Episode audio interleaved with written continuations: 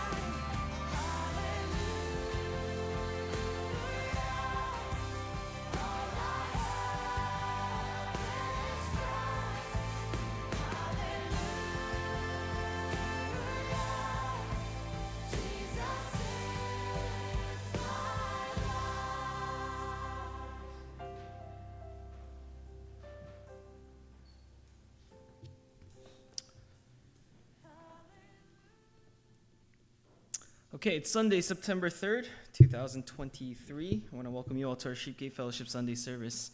The weather is hot and beautiful today. Let's enjoy the last few weeks of summer while we can. Uh, but as we're gathered together in the house of the Lord to worship Him, I welcome you all as the Lord welcomes you uh, to the table of fellowship and to the house of the Lord to worship Him. As one body, we are here uh, gathered together to dedicate this time in worship of God. So let us be reminded of his uh, gracious invitation to do so. So, grace to you and peace from God, our Father, and the Lord Jesus Christ. Um, and uh, welcome you all. Let's rise together from our seats as we recite together a confession of our faith, the Apostles' Creed. It's on the screen for those who do need it. Let's recite together the Apostles' Creed. I believe in God, the Father Almighty, creator of heaven and earth. I believe in Jesus Christ, God's only Son, our Lord, who was conceived by the Holy Spirit born of the Virgin Mary, suffered under Pontius Pilate, was crucified, died, and was buried. He descended to hell. On the third day, he rose again. He ascended into heaven. He is seated at the right hand of the Father, and he will come to judge the living and the dead. I believe in the Holy Spirit, the holy Catholic Church, the communion of saints, the forgiveness of sins, the resurrection of the body, and the life everlasting. Amen. You may be seated. Our call to worship today comes from Psalm 59, verses 16 to 17. As I read these, uh, read these verses to you, if it helps, you can certainly close your eyes and uh, listen to the words, the words of God. Psalm 59 I shall sing of your strength. I shall joyfully sing of your loving kindness. For you have been my stronghold and a refuge in the day of my distress. O my strength, I will sing praises to you. For God is my stronghold, the God who shows me loving kindness. Amen. Brothers and sisters, at this time, I'd like to have a moment of confession of sin. In silent prayer in our own hearts, let us be reminded of the sin of our lives and the transgressions we continue to commit against God.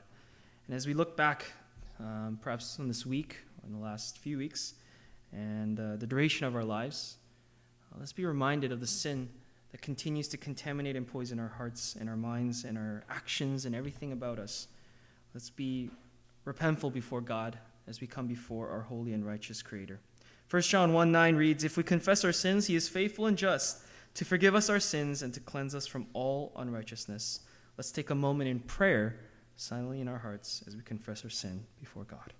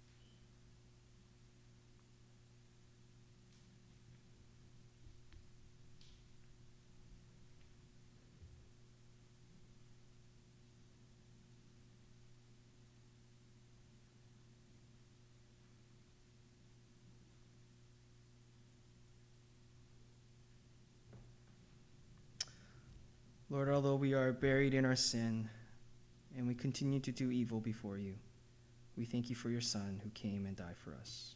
That our mediator Christ, that our faith in him grants us um, forgiveness and salvation. We thank you and we confess these sins before you as you cleanse them. And we pray all this in Christ's name. Amen. Proverbs 28:13 reads, "He who conceals his transgressions will not prosper." But he who confesses and forsakes them will find compassion.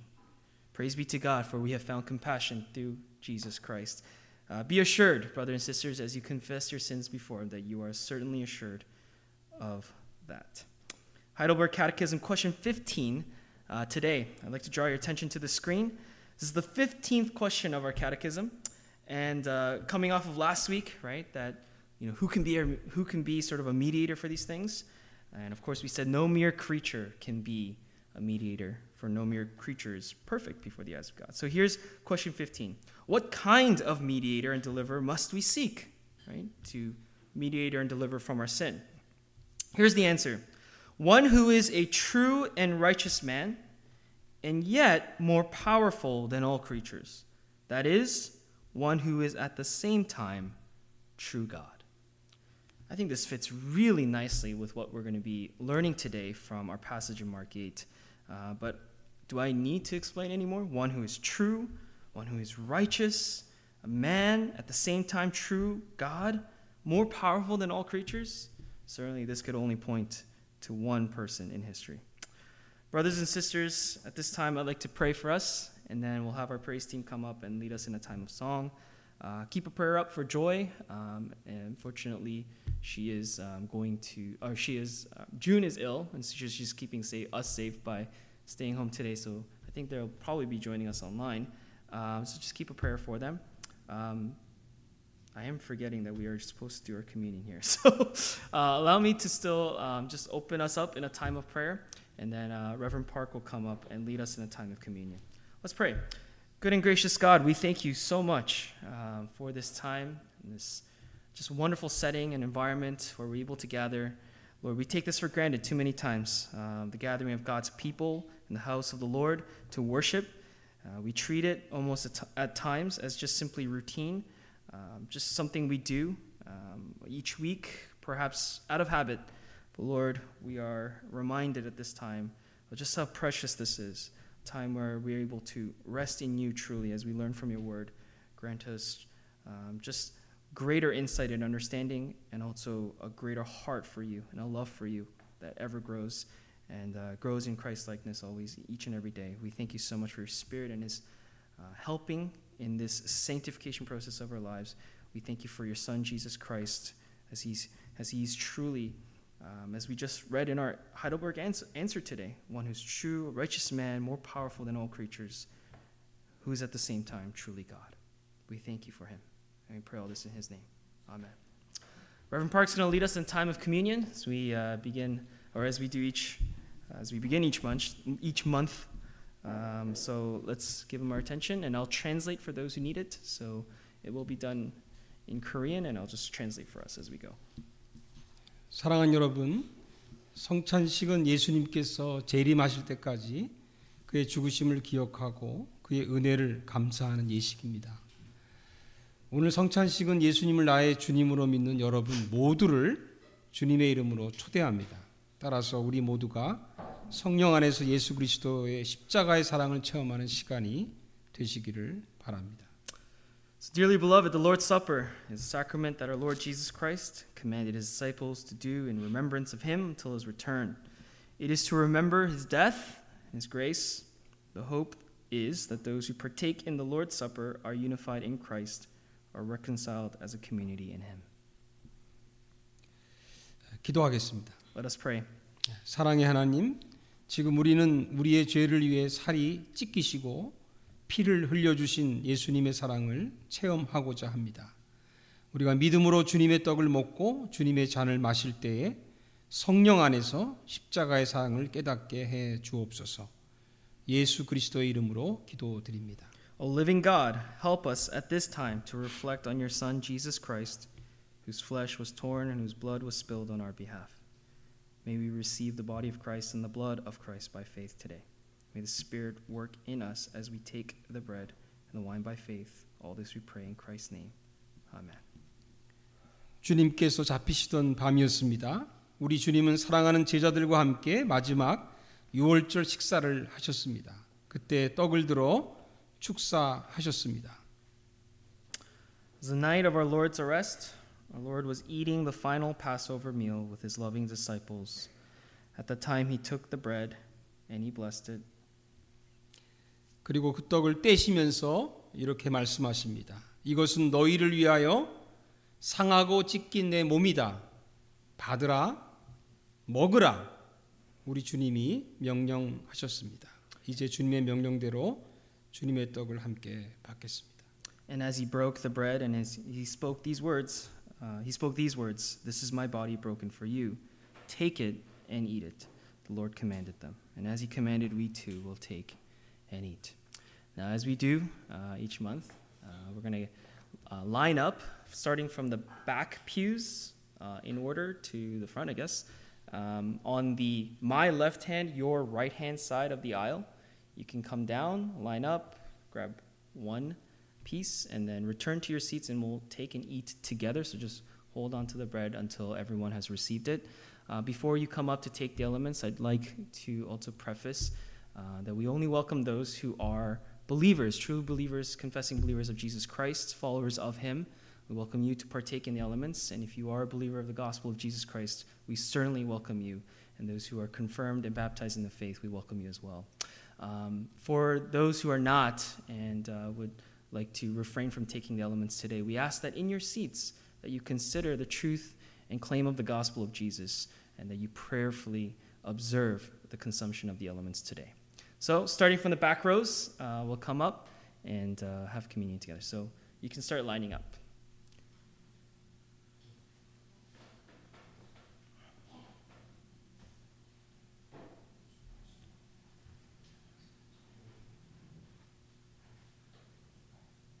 Yep, you can just start lining up from the back pews.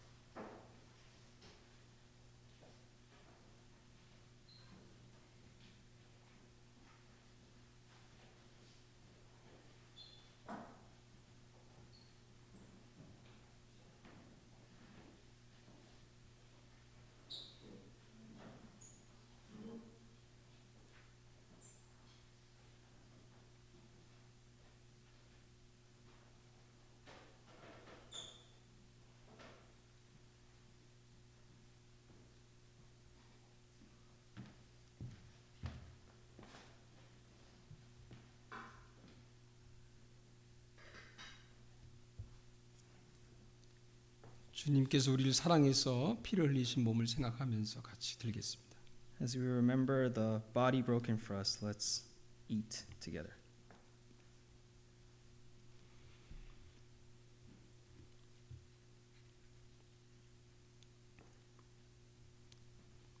우리 주님은 식후에 잔을 들어 축사하셨습니다. 그리고 그 잔을 사랑하는 제자들에게 주시면서 말씀하십니다. After the meal, our Lord lifted his cup and blessed it, and as he gave his cup to his loving disciples, he spoke these words 이것은 너희를 위하여 흘리는 내 피다. 너희와 나 사이에 맺어진 새 언약의 피다. 받으라, 마시라 명령하셨습니다. 이제 주님의 말씀대로 이 잔을 받겠습니다. This is my blood poured out for you, the new covenant established between you and I. Take it and drink, he commanded them. We will now take this cup as the Lord directed. So, in the same way, from the back rows, you can start coming up.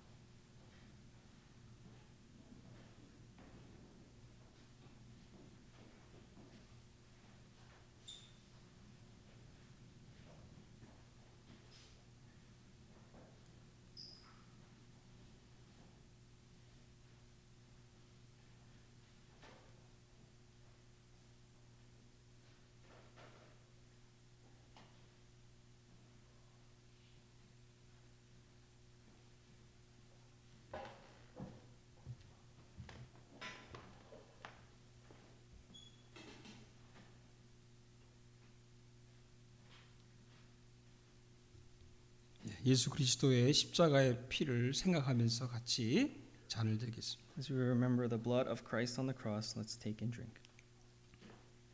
기도하겠습니다. Let us pray. 국률하신 하나님, 우리는 지금 믿음으로 예수님의 살을 먹고 예수님의 피를 마셨습니다. 이제부터 우리는 예수 그리스도의 십자가의 사랑을 영원히 기억하겠습니다. 또한 우리는 하나님의 자녀로서 말씀을 따라 살- 살아가겠습니다.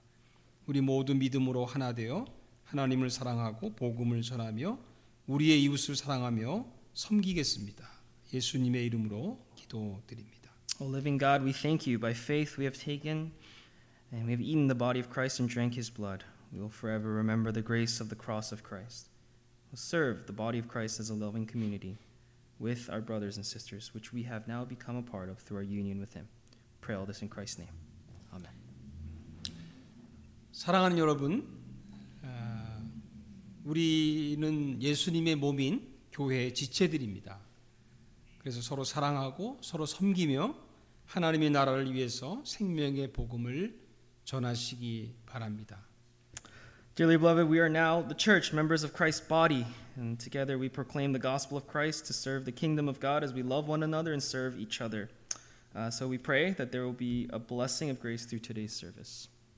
이제 성찬식을 아, 마치면서 여러분 옆에 있는 분들하고 이렇게 인사하십시오. 당신은 하나님의 하나님이 사랑하시는 형제입니다. 또는 자매입니다. 이렇게 인사.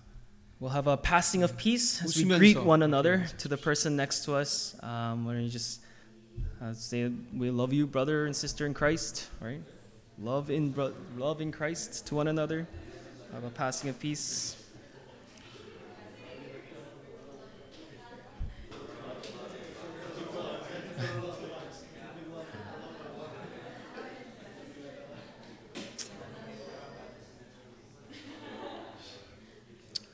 Well, thank you, everyone, um, for partaking with us. And of course, uh, we thank our Reverend Park for administering the elements to us this afternoon.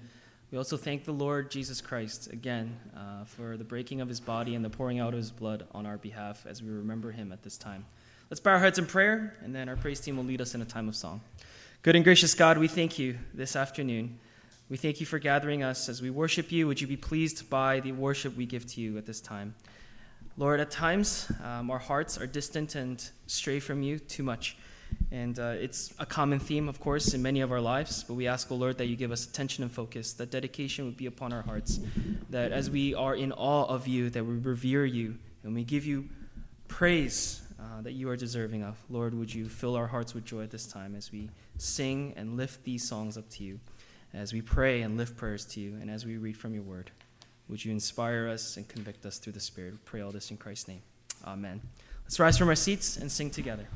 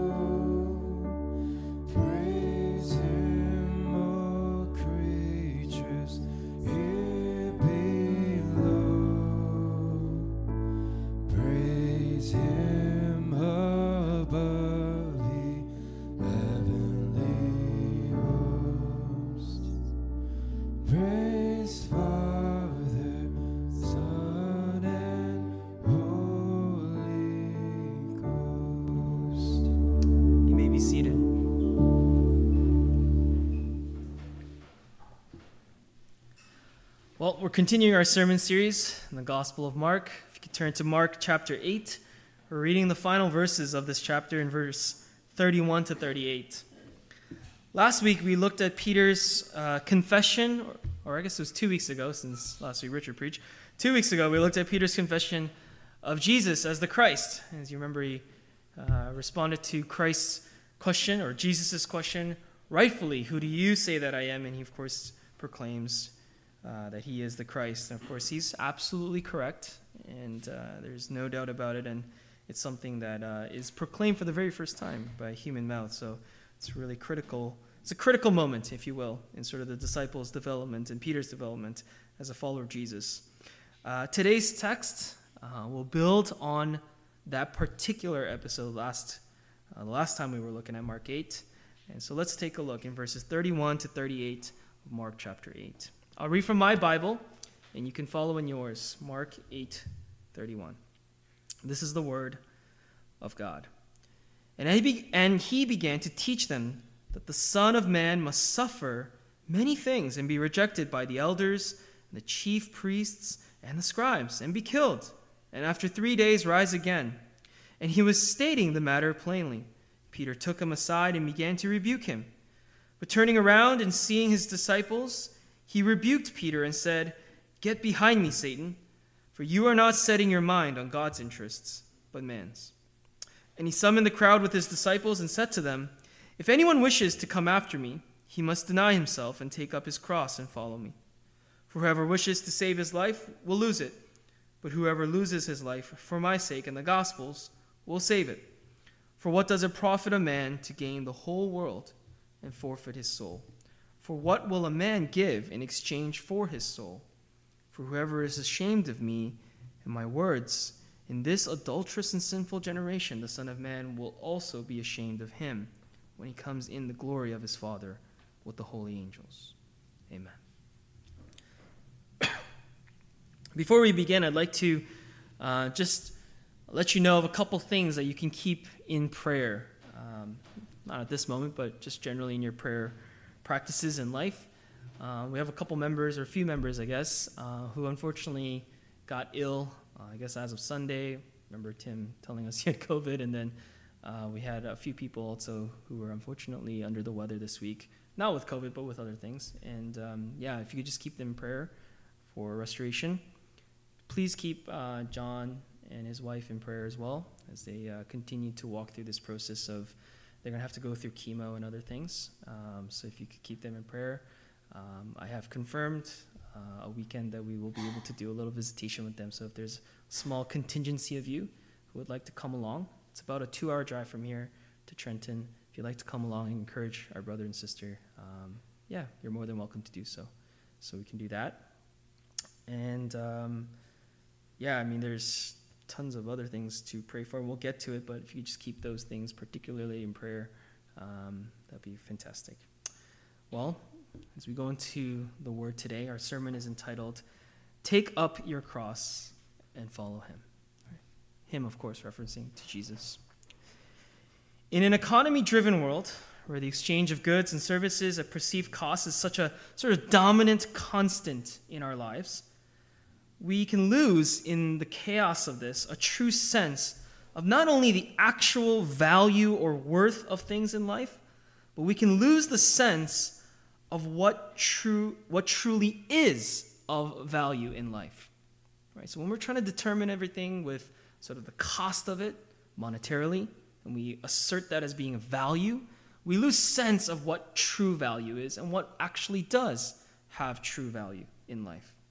Money is king is something you hear from the mouths uh, and the culture of many, and it certainly rings true to a certain degree. For money is the great quantitative measure, our unit of measurement for determining the value of things, if you will. But what gives money that power to measure? What value does money even have?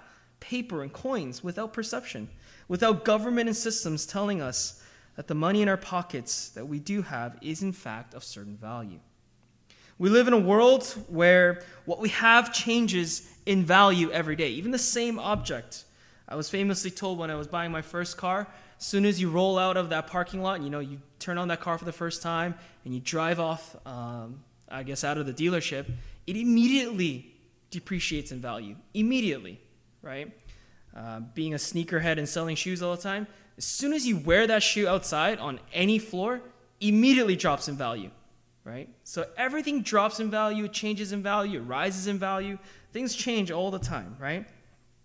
Um, you can buy gas today at a, around what? Like this week, the average was what? Like 165, 170, right? Um, meaning a dollar seventy, not a 170 um, per liter, right? These days. But a few years ago, remember during the heart of COVID, remember like like the heart of COVID where there's like no cars on the road, gas was like what? Like 70 cents, 68 cents per liter? Is the gas we put in our cars today better gas by like a dollar? Absolutely not. Supply, demand, other various variables determine these supposed values in our lives. I remember in my teenage years, and that was a long time ago, so this is a really great memory. MasterCard rolled out a series of commercials, MasterCard meaning the credit card company, rolled out a series of commercials that depicted different things in people's lives. And they sort of determined its cost, right? So they'd have these commercials with like a person and the objects that they're wearing or holding, and they would tell you like handbag, ninety dollars, dress, hundred eighty dollars, like whatever, right?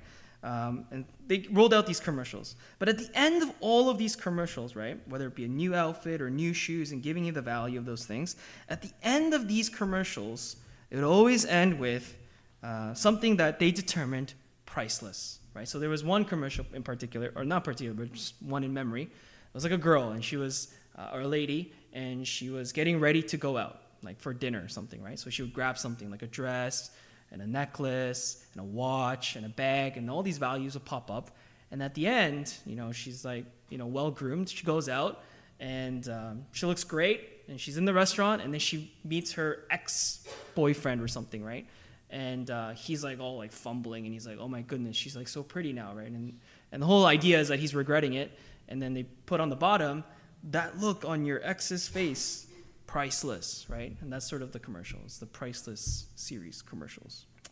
The commercial is intending to sell you this idea. Spend money on some things, go into credit card debt, haha, right? That's the part they don't tell you, to get something that money cannot measure. Right? That's the whole idea of it.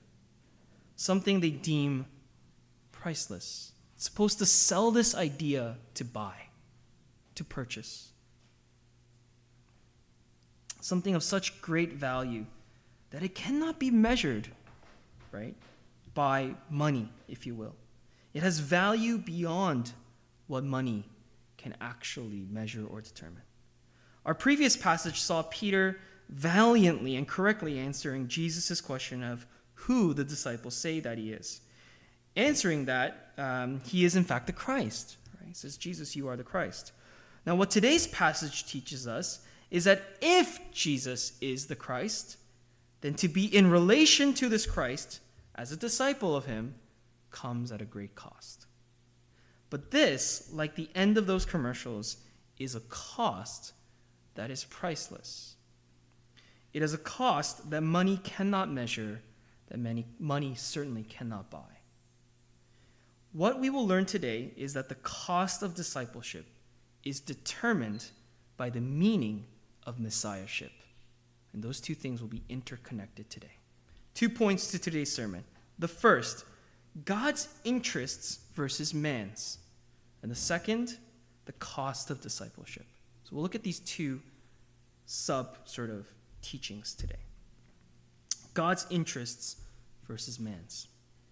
The first section of today's text, if you look at verses 31 to 33, it deals with a sudden turn of events for Peter, the disciple.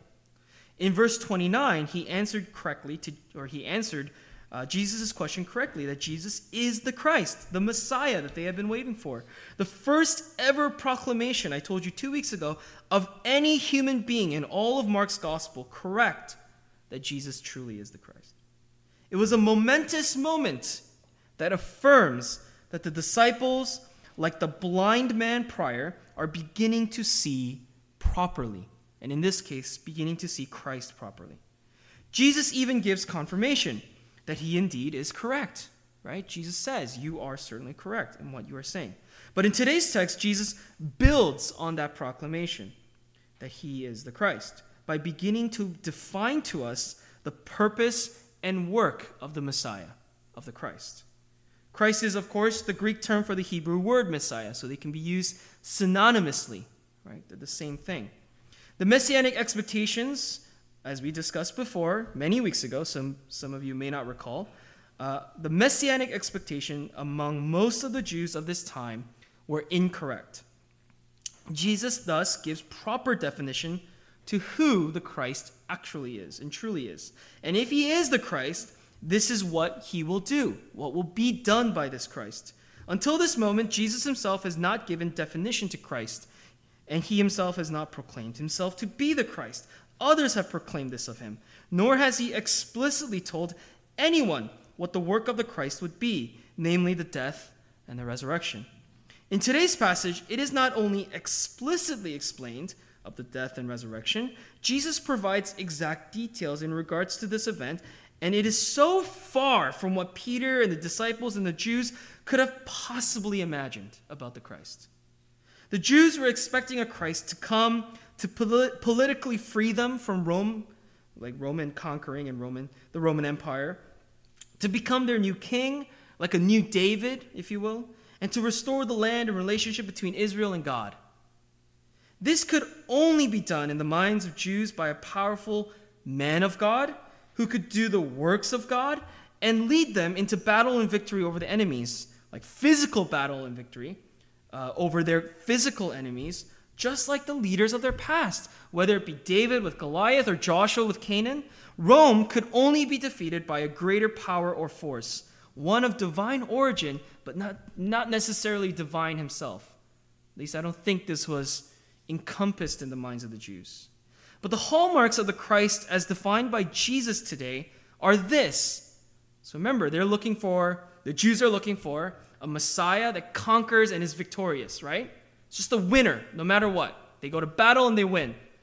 Here's the Christ defined by Jesus, who is the Christ.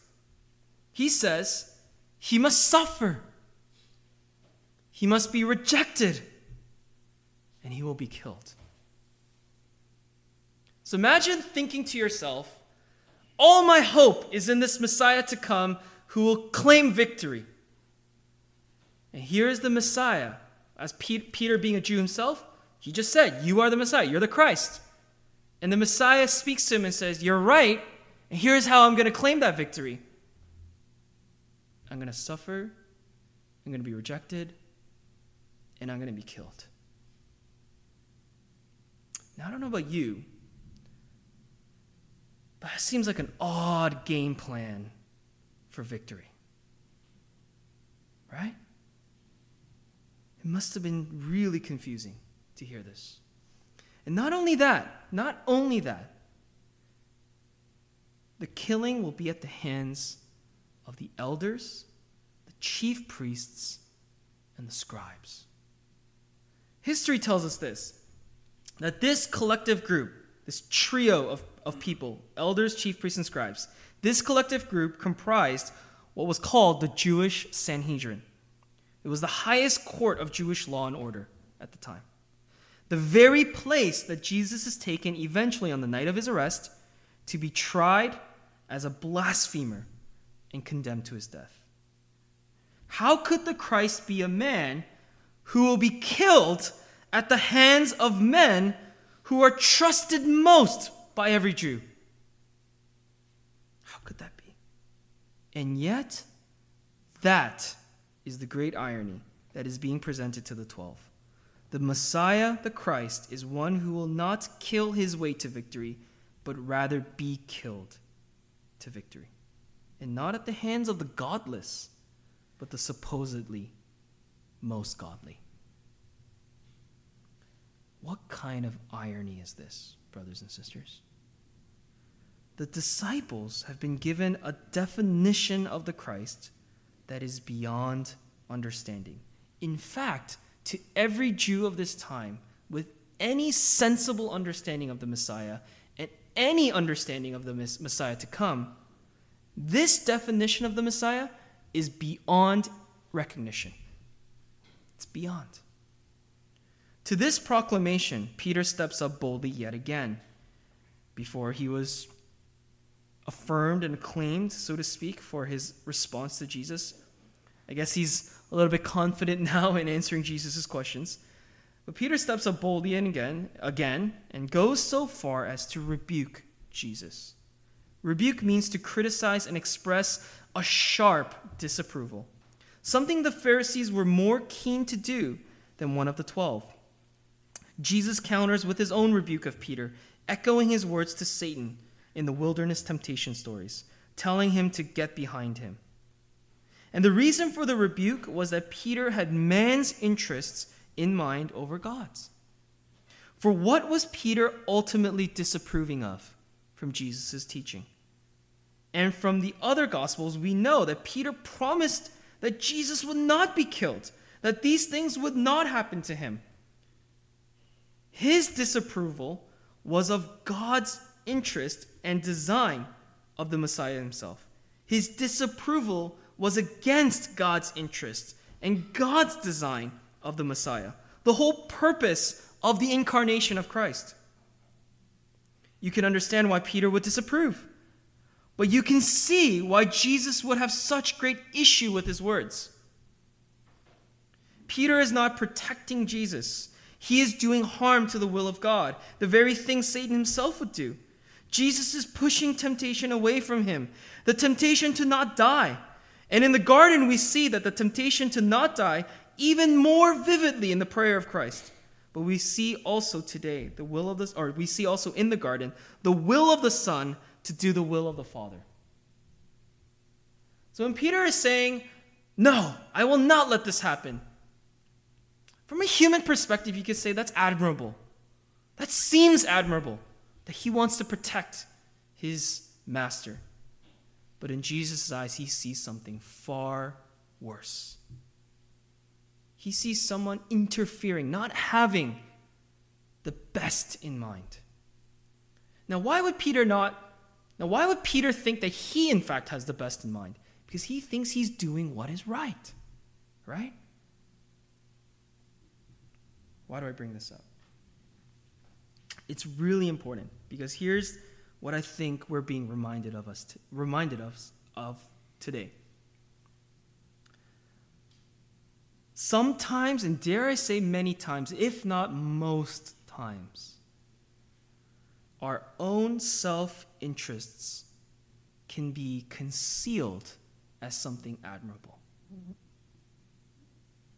They're extremely self seeking. But we are so conniving in our minds that we conceal it as something responsible and admirable. And we do this all the time. We do it all the time. But these things are, in the eyes of God, a hindrance to his will. Not hindrance in the sense that we can actually hinder the will of God, that we have our own interests above God's, over it. Now, to that, you might say, well, Max, if I knew what God's will was very clearly and vividly, yeah, I would just accept that. I would just accept that and obey it. It's because I don't know that I fall into this tendency of having my own interests in mind. Brothers and sisters, don't be foolish. Don't be so arrogant to think that way. And I'm speaking to myself too. What did we just see in today's text? Peter is first given exactly the will of God as vividly as you can. Peter was told the will of God, and he still chose to oppose it. It is not our mandate to know the will of God as it pertains to future events, at least in its exact precision.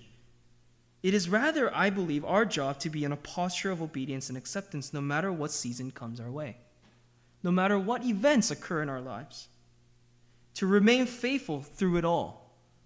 Cliched Christian sayings, if you will, but absolutely true.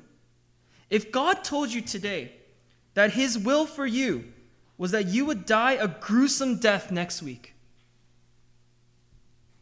Next week. Like Peter, I imagine you would do everything in your power to try and change that outcome. That you would willingly obey and accept is a foolish thought to have. Here's what you would willingly accept and obey. And when I say you, I include myself.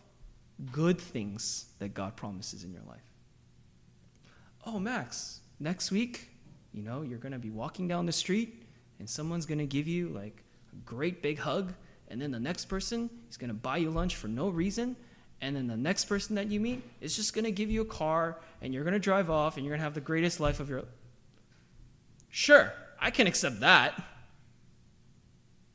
Next week, Max, you're going to have to have a tough conversation with some people. And in these conversations, they're not going to go too well. And at the end of it, they're going to hate you for the rest of their lives.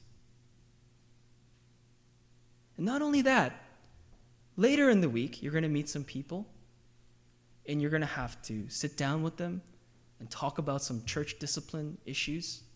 And you're going to have to have these tough conversations. And these people will mock you and scorn you and degrade you for the rest of your life. And next month, you're going to lose all your friends, for they will hate you.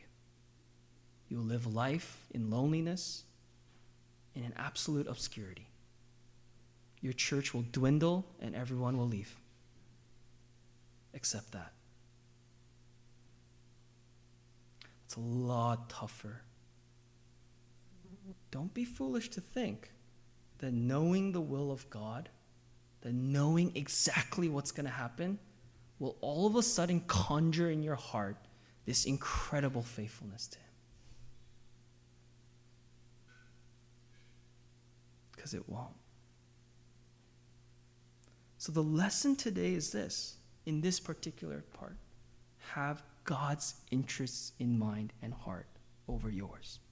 That means no matter what happens, whether you know it will happen or not, when it comes, you are faithful. You are faithful. That's the call of the Christian life. Here's the second part the cost of discipleship. The second half of today's text is a teaching from Jesus on discipleship, and it's probably a text you've likely heard or been taught on before. And what we can gather from the text is this simple and powerful conclusion that discipleship, or the following of Jesus, comes at a cost. And that cost, I'm sorry to tell you, actually, I'm not sorry to tell you, I just say that. I don't know why I say that, but I just say it, is everything. The cost is everything, it's all of it. Because following Christ means this to live like Him, to live like Christ, who Himself gave everything for you. So let's reverse that equation and follow the flow of logic.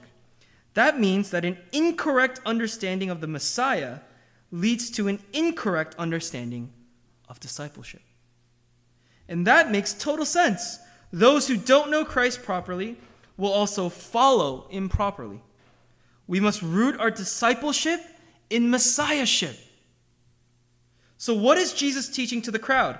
Those who want to follow him, to go after him, to be led by him, they must firstly deny themselves.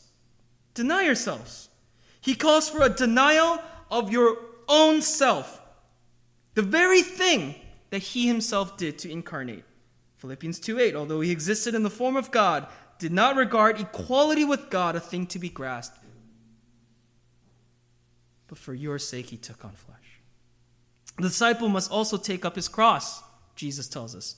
Deny yourself, all of it, and then take up the cross. Now, to us, the cross is an image of victory and hope. Some of you have cross necklaces or cross jewelry. You might have a cross. We have a cross here hanging on the wall. Crosses everywhere. To us, the cross is an image of victory and hope in Jesus Christ. It's a, it's a symbol of our salvation, if you will. But at this time, when Jesus is speaking these words, remember, he hasn't died on the cross yet. At this moment, the cross was the most horrific criminal torture device ever devised by any human being. It represented Roman rule and conquering and gruesome suffering. It represented oppression. To tell this audience to take up their cross would have been not only controversial, absolutely confusing. They don't know yet that Jesus will die on a cross. And even if they did, I don't think they would be able to fathom what, the, what he means by this. It's not to say to literally start carrying a cross, that you go out there and you take two pieces of wood, build a cross, and start carrying it around. But rather, it speaks to the followers of Christ willing to take on all suffering for the sake of Christ. All suffering. And don't diminish that word suffering. Suffering is not a variable for a stubbed toe or, you know, a, a failed exam or a broken car on the highway. Suffering is everything from losing it all to losing a little. It's everything, it's all of that. Suffering could be the most torturous thing of your life. And you still have to take it up to follow Him. When I was a child, growing up in church, I was taught on this passage frequently, and I was told to take up your cross, take up your cross. And I always just thought, yeah, that just basically means like, you know, willing to endure a few things for Jesus. How long have you lived? 20, 30, 35, less than 40 years? You're like, not like, let's say we live to 80, you're not even halfway through. Maybe a third, some of you, maybe a quarter, some of you. Is life easy? You have the majority of your life left to live. You have marriage, kids, and grandchildren left, and retirement. It's going to be full of suffering. A lot more of it, and a lot more pain to come. I talked to, um, at Christchurch, I was talking to some of the elders and some of the older members there.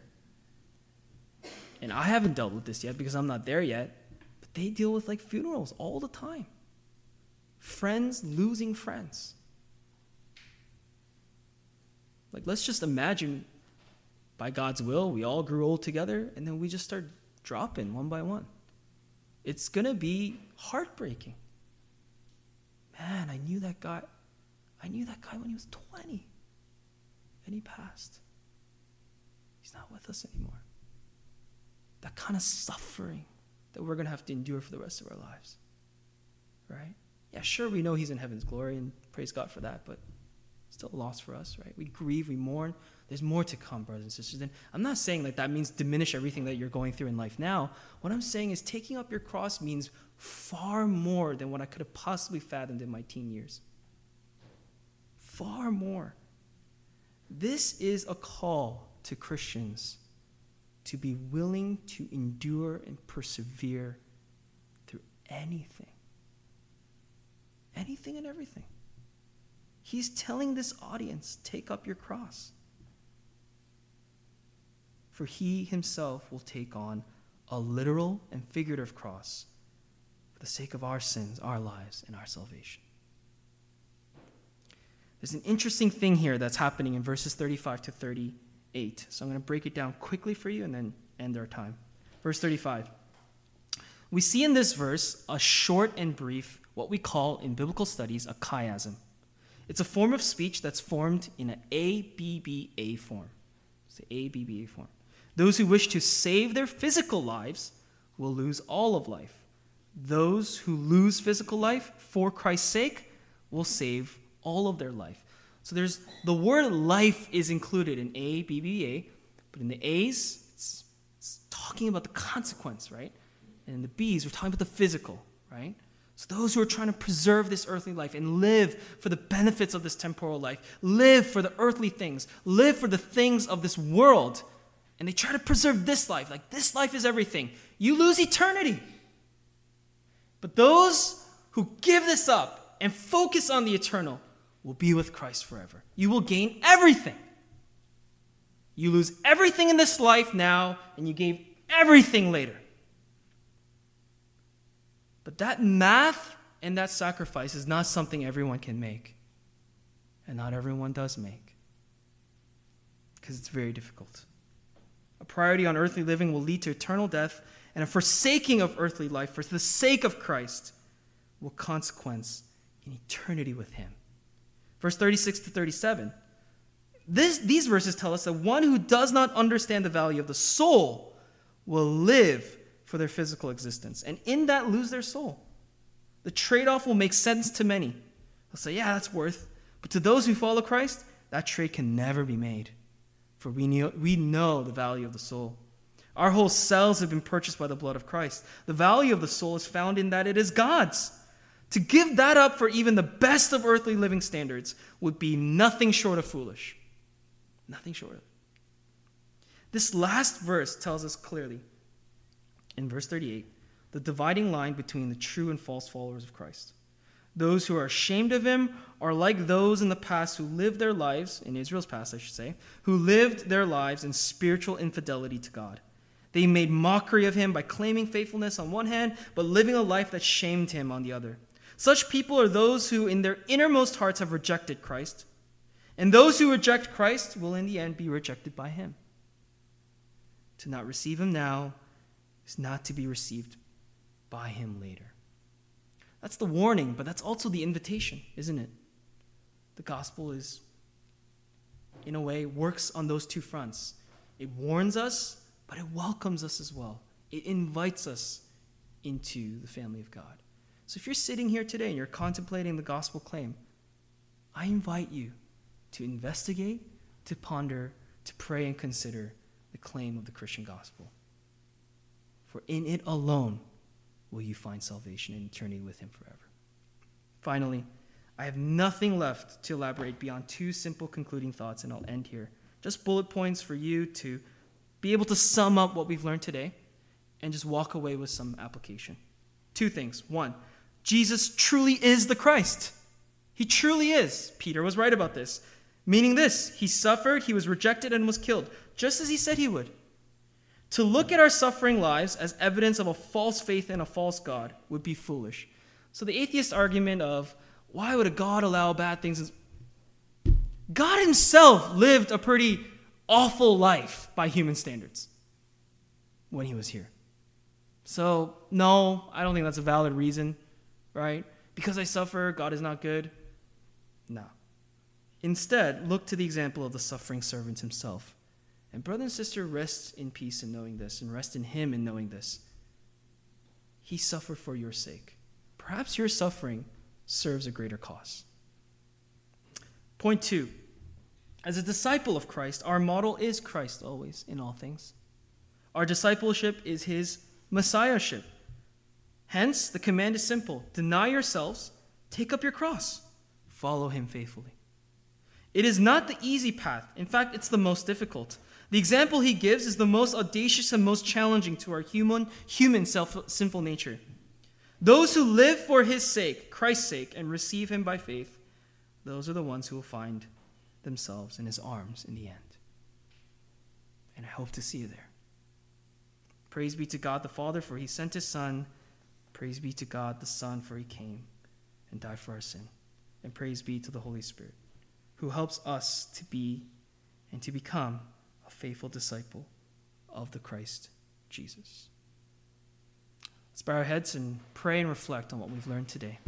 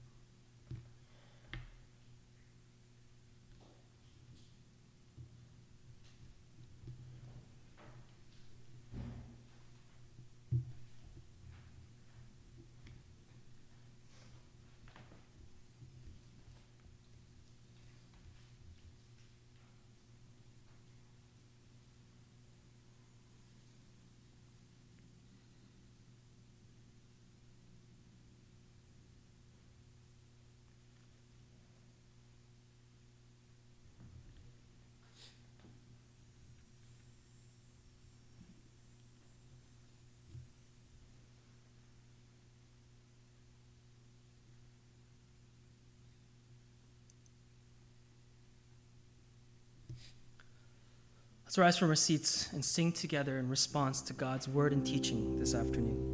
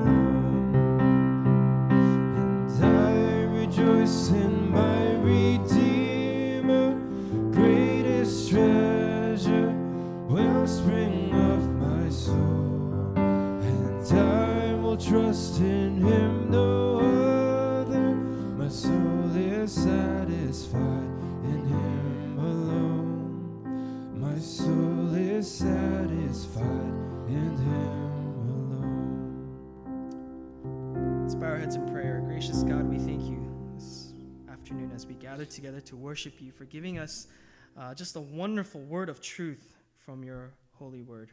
We ask, O Lord, that these things would continue to remain in us as we reflect on them, as we contemplate its teaching, Lord.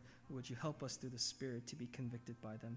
Lord, we are taught to deny ourselves and to take up our cross, and this is on paper something easy to read, but in practice something so difficult to do.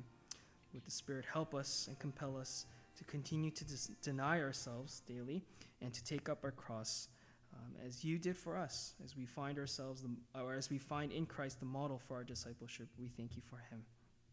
Lord, we thank you so much for this afternoon, and we thank you for the provision in life, all things you give to us. We give to you this offering as um, you ask us to do, and we give it cheerfully, and we ask, O Lord, that this offering be used uh, for the ministry of God's kingdom and of this church, that it would be used, Lord God, in faithful ways uh, to only assist and help uh, in, for the greater good of your kingdom and your name renown and for the gospel proclamation in this city. We thank you so much for all gifts in life. We ask we would be good stewards of all things you give graciously. And we pray all this in Christ's name. Amen. You may be seated. Well, it's good to see all of you. Uh, it's a wonderful day. Uh, hopefully, we get a chance this afternoon to really enjoy the weather. Uh, first of all, welcome. If it's your first time to our church, we welcome you. Uh, Sheepgate is uh, hopefully a place where uh, we'll be able to welcome you well and, and uh, get to know you a little bit. Um, so if you are a first time or newcomer here, uh, welcome team, you know what to do. Um, offerings can be sent uh, via e-transfer to sheepgatefellowship at gmail.com. So if you'd like to give through those means, you can do so. We also have an offering basket um, and envelopes in the back. So if you'd like to give that way, you can give that way as well. Um, and if you'd like to give specifically to our missionaries local and on campus as well as abroad in Asia Minor, uh, you can definitely note that in the notes section and we'll allocate those funds towards that. So um, offerings can be given those ways. Please join us for fellowship and food following uh, service today in our other building. Uh, if you need directions or if you need a ride, just please let us know. We can guide you there. We are recruiting at this time, and we have some recruits now. I was very grateful for the, the fearless men and women who did message. Uh, but we are recruiting for our children's ministry uh, starting in January. So it is, we are in September now, so I'm hoping to have our first meeting and gathering this month. Now, some of you have verbally told me that you'd like to be like or interested in or would like to partake. Uh, but if you could just kind of like confirm that with a text, that'd be fantastic. It'd just help me out. I'll start a um, a meeting for us, and uh, we'll start getting on those things because there's a lot to do. I'm super excited about it. So if you are interested in love, um, you know, just serving God, and, but through the means of just serving our children, uh, we do have children coming. We have children in the church, so I think it's a great opportunity to learn and to grow in this area. We're also recruiting volunteers and helpers for a youth retreat slash conference next March break uh, in 2024. Um, again, if you do one thing, you can certainly do the other. You don't have to commit to just one thing. But uh, for this is just a one-time event thing. Hopefully, it'll become something we do annual. But at least um, as of now, uh, we're preparing for next March. And so, if you'd like to help serve for about two nights, three days, um, serving youth in this way, where we kind of teach them well and um, you know worship together and, and, and, and just really try to facilitate a space where our youth and our next generation can really engage uh, with good theology and good teaching, I think it'd be a fantastic, fantastic opportunity. So if you are interested in serving in this in any way, right, we need help with everything pretty much, uh, please just let me know. Uh, Bible studies continue um, this Thursday, 6.30 p.m. at our other church. If you'd like to join, please do so. Uh, you're more than welcome. I know some of you might be daunted, like, hey, can I just jump in any week? I feel like I've missed out on the whole thing. Absolutely, it's not a problem. Please come um, if you can. We'd love to have you there. Uh, this week specifically, if I can, if it's fair to say this, is like kind of really amazing stuff. So if you can join, please please do so. Um, sort of my way of advertising. Uh, please continue, as I mentioned earlier, prayers for those who are sick and ill and unwell, um, and of course for John and his family. Uh, they certainly do need it. So please continue your prayers for them. Uh, students uh, who are returning to school this week, uh, praise God. Uh, I'm just kidding. Um, but yeah, school's a good thing, so get educated. Uh, some of us are obviously back um, in farther cities, so they might be absent today. Uh, but yeah, our prayers are up for you to study hard, to learn, and to be faithful where you are. it's just a moment of your life where you're able to enjoy being a student, so enjoy it while you can. And then for our campus ministers, those who are serving on staff with campus ministries, prayers up for you as well as the ministry begins. Um, you, obviously, it's going to be a busy week recruiting Frosh and etc. Uh, so our prayers are definitely certainly with you. Okay, final announcement, and um, I think we're going to because we're over time have to pause on our confession study, but we'll resume it next week as we go into chapter 11 on justification. But for today. I'd like to end off our time um, by introducing Sam. So, Sam, you can come up, uh, grab a mic. Um, so, at this time, we're just going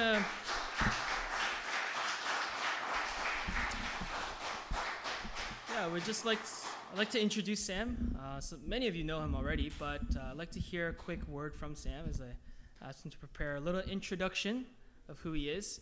So Sam has been or will be serving as our first ever uh, intern pastor. So let's get a chance to hear from Sam. Yikes. Um, I wasn't nervous earlier, but I'm a little nervous now. Um, but yeah, as Max announced, I am Sam. For those of you who know me, hello. Good to see you again. For those of you who do not, nice to meet you. I hope to get to know you um, more and more in my time here. Uh, yeah, so a little bit about myself. I prepared a small introduction slash testimony um, about myself. So without further ado, um, I'm 23 years, 23 years old. I think that's a good place to start. And I mentioned that to make clear that though I may look old, I am not. um, to put it into perspective, I'm the same age as Ashley, Rebecca, Victoria, and Andrew. And you can gasp, you can wow, uh, but that's the truth. Um, I am going to my second year as part time staff with Kingdom Come, and I'm serving at TMU, formerly Ryerson, and I am going to my first year of seminary at Wycliffe College. Uh, I don't know, random random fun fact. We do these for introductions. Um, I may seem reserved and quiet on the outside, but the more you get to know me, uh, the more you will know that I am pretty weird. Uh, I'm just good at hiding it, unlike some of you here. Uh, you know who you are, and so will most people here. Um, I'm a PK. I grew up in the church, um, but I did not have saving faith until my early high school days. Um, I came to Christ, or rather, Christ came to me in the 10th grade. Uh, yeah, while I was living in sin, in love with the false pleasures of this world, uh, the Lord graciously granted me faith and repentance. And yeah, that was when my walk with the Lord began. But it wasn't until my undergraduate studies uh, at McMaster where I grew in my love for and my knowledge of the Lord. And thanks to Kingdom Come. Um, I joined KC, deceived really, um, during the cl- uh, club fair. Uh, in fact, I was looking for KCF instead. Um, but I found the KC, KC booth first, and that's where I met Jordan, our, our beloved Jordan here. Um, and I asked him where the KCF booth was, and he said, right here. So we got to talk. Um, it was great. I ended up signing up, clearly, and I just went home.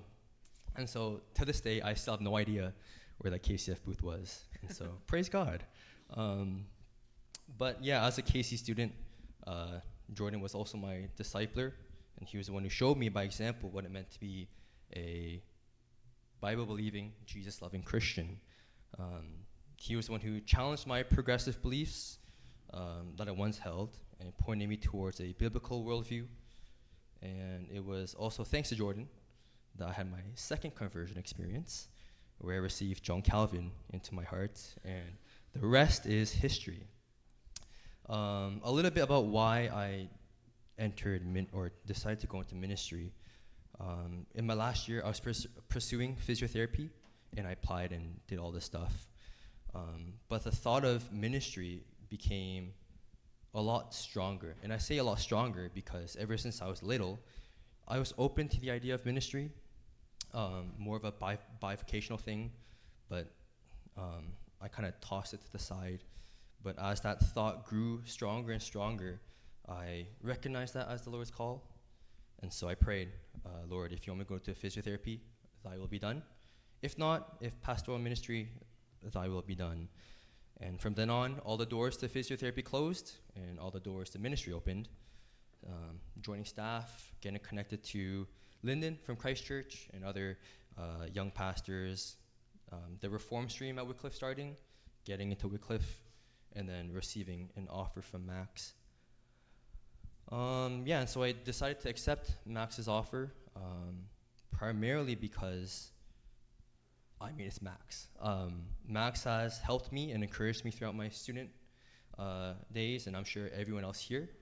And, you know, it would be an, an amazing learning opportunity for me to shadow Max, learn under Max. Um, yeah, I mean, I think today today's sermon and every sermon is an example, but you can tell his passion for Christ, for the church, and for the Word, and I hope to grow in these aspects too. Uh, and of course, uh, Max, I don't know if you shared with everyone your vision, kind of, for this church and the future hopes. Um, but I wanted to support Max in those.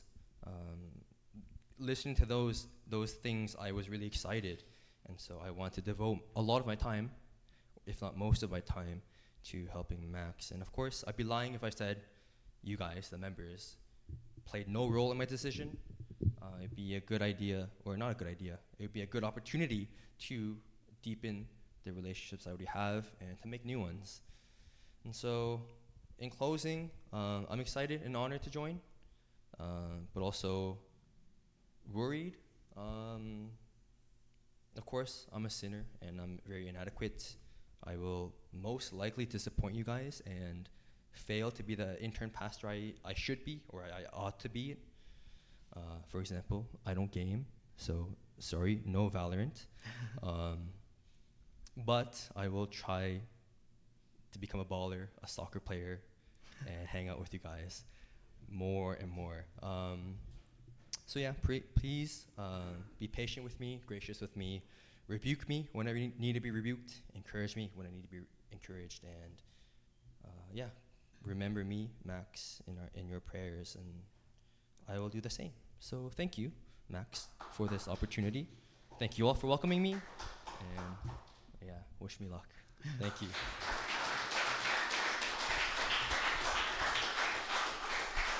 Yeah, Sam, you can you just stay up there. Uh, we're gonna take a time to pray for you. Um, thank you for introducing yourself.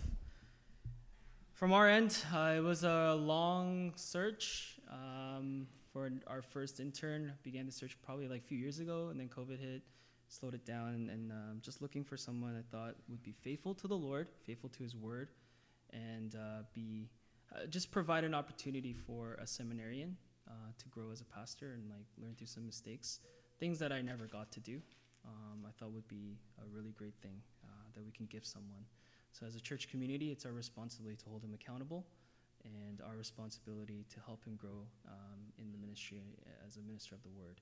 Uh, so brothers and sisters, we're going to take a moment to firstly uh, officially install him. So if you've been a member of this church, um, being a visible member, so regular attendance of the church and partaking in Sheepgate Fellowship for the past uh, at least six months. So by KPC standards, we need six months of regular attendance. Regular meaning like you were here regularly, right? That's a subjective term, but just take it for what it is. Um, for the last six months, I'm going to ask you to vote. Um, it's not like official paper vote or anything like that, but we're just going to give uh, official sort of installment confidence vote uh, so that we can have Sam uh, be confident in knowing that the community is behind him. So, I, this is so exciting. Oh, you can stay like that. so this is a wonderful sort of uh, opportunity for us to finally exercise Robert's Rules of Order. So um, I like to bring a business before the assembly. Brothers and sisters, I move that Sam Ewell Park uh, be installed as our intern pastor for Sheepgate Fellowship under these conditions.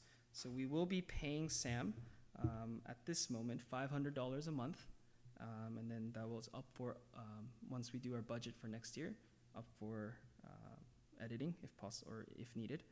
He will be responsible in his position uh, to be mentored by me and any elders, future elders of the church, uh, preaching and teaching on, an, on a regular basis of about once every 8 to 12 weeks, helping in the leading of worship and worship matters, uh, helping in evangelism and discipleship of the church, any pastoral care issues, administrative and leadership. Sounds like a lot, but he's working seven hours a week, so we've limited him to that. Um, and um, helping with just general church uh, duties that may, may or may not exist in the future. Uh, so those will be his responsibilities, and that's what he, we are calling him to do. And uh, he has responded uh, willingly to partake in these things. So, as a church, it is now our obligation and job to welcome him uh, through official installments. So, I now move officially that Sam be installed as our interim pastor. If you vote in favor of this, uh, we need a vote of confidence from one person initially. So, if you vote in favor, please raise your hand and say aye. Okay, I need a second to vote, uh, to second uh, vote of confidence. Second vote. You can't second yourself. Okay, Esley seconds it. We'll now put this into motion.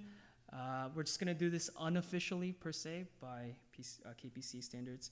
Uh, we just need a response of aye from the church. Church, if you vote in favor of installing Sam as our interim pastor, please respond with an aye after the count of three. One, two, three. Not in favor, say no. One, two, three. Sam, welcome to Sheepgate.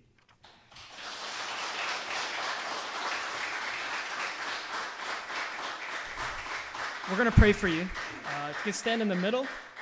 Brothers, if you can come up, lay a hand on our brother Sam.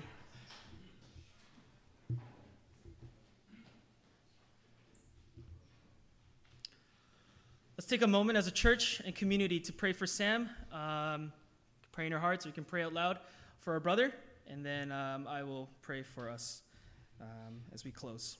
Let us pray.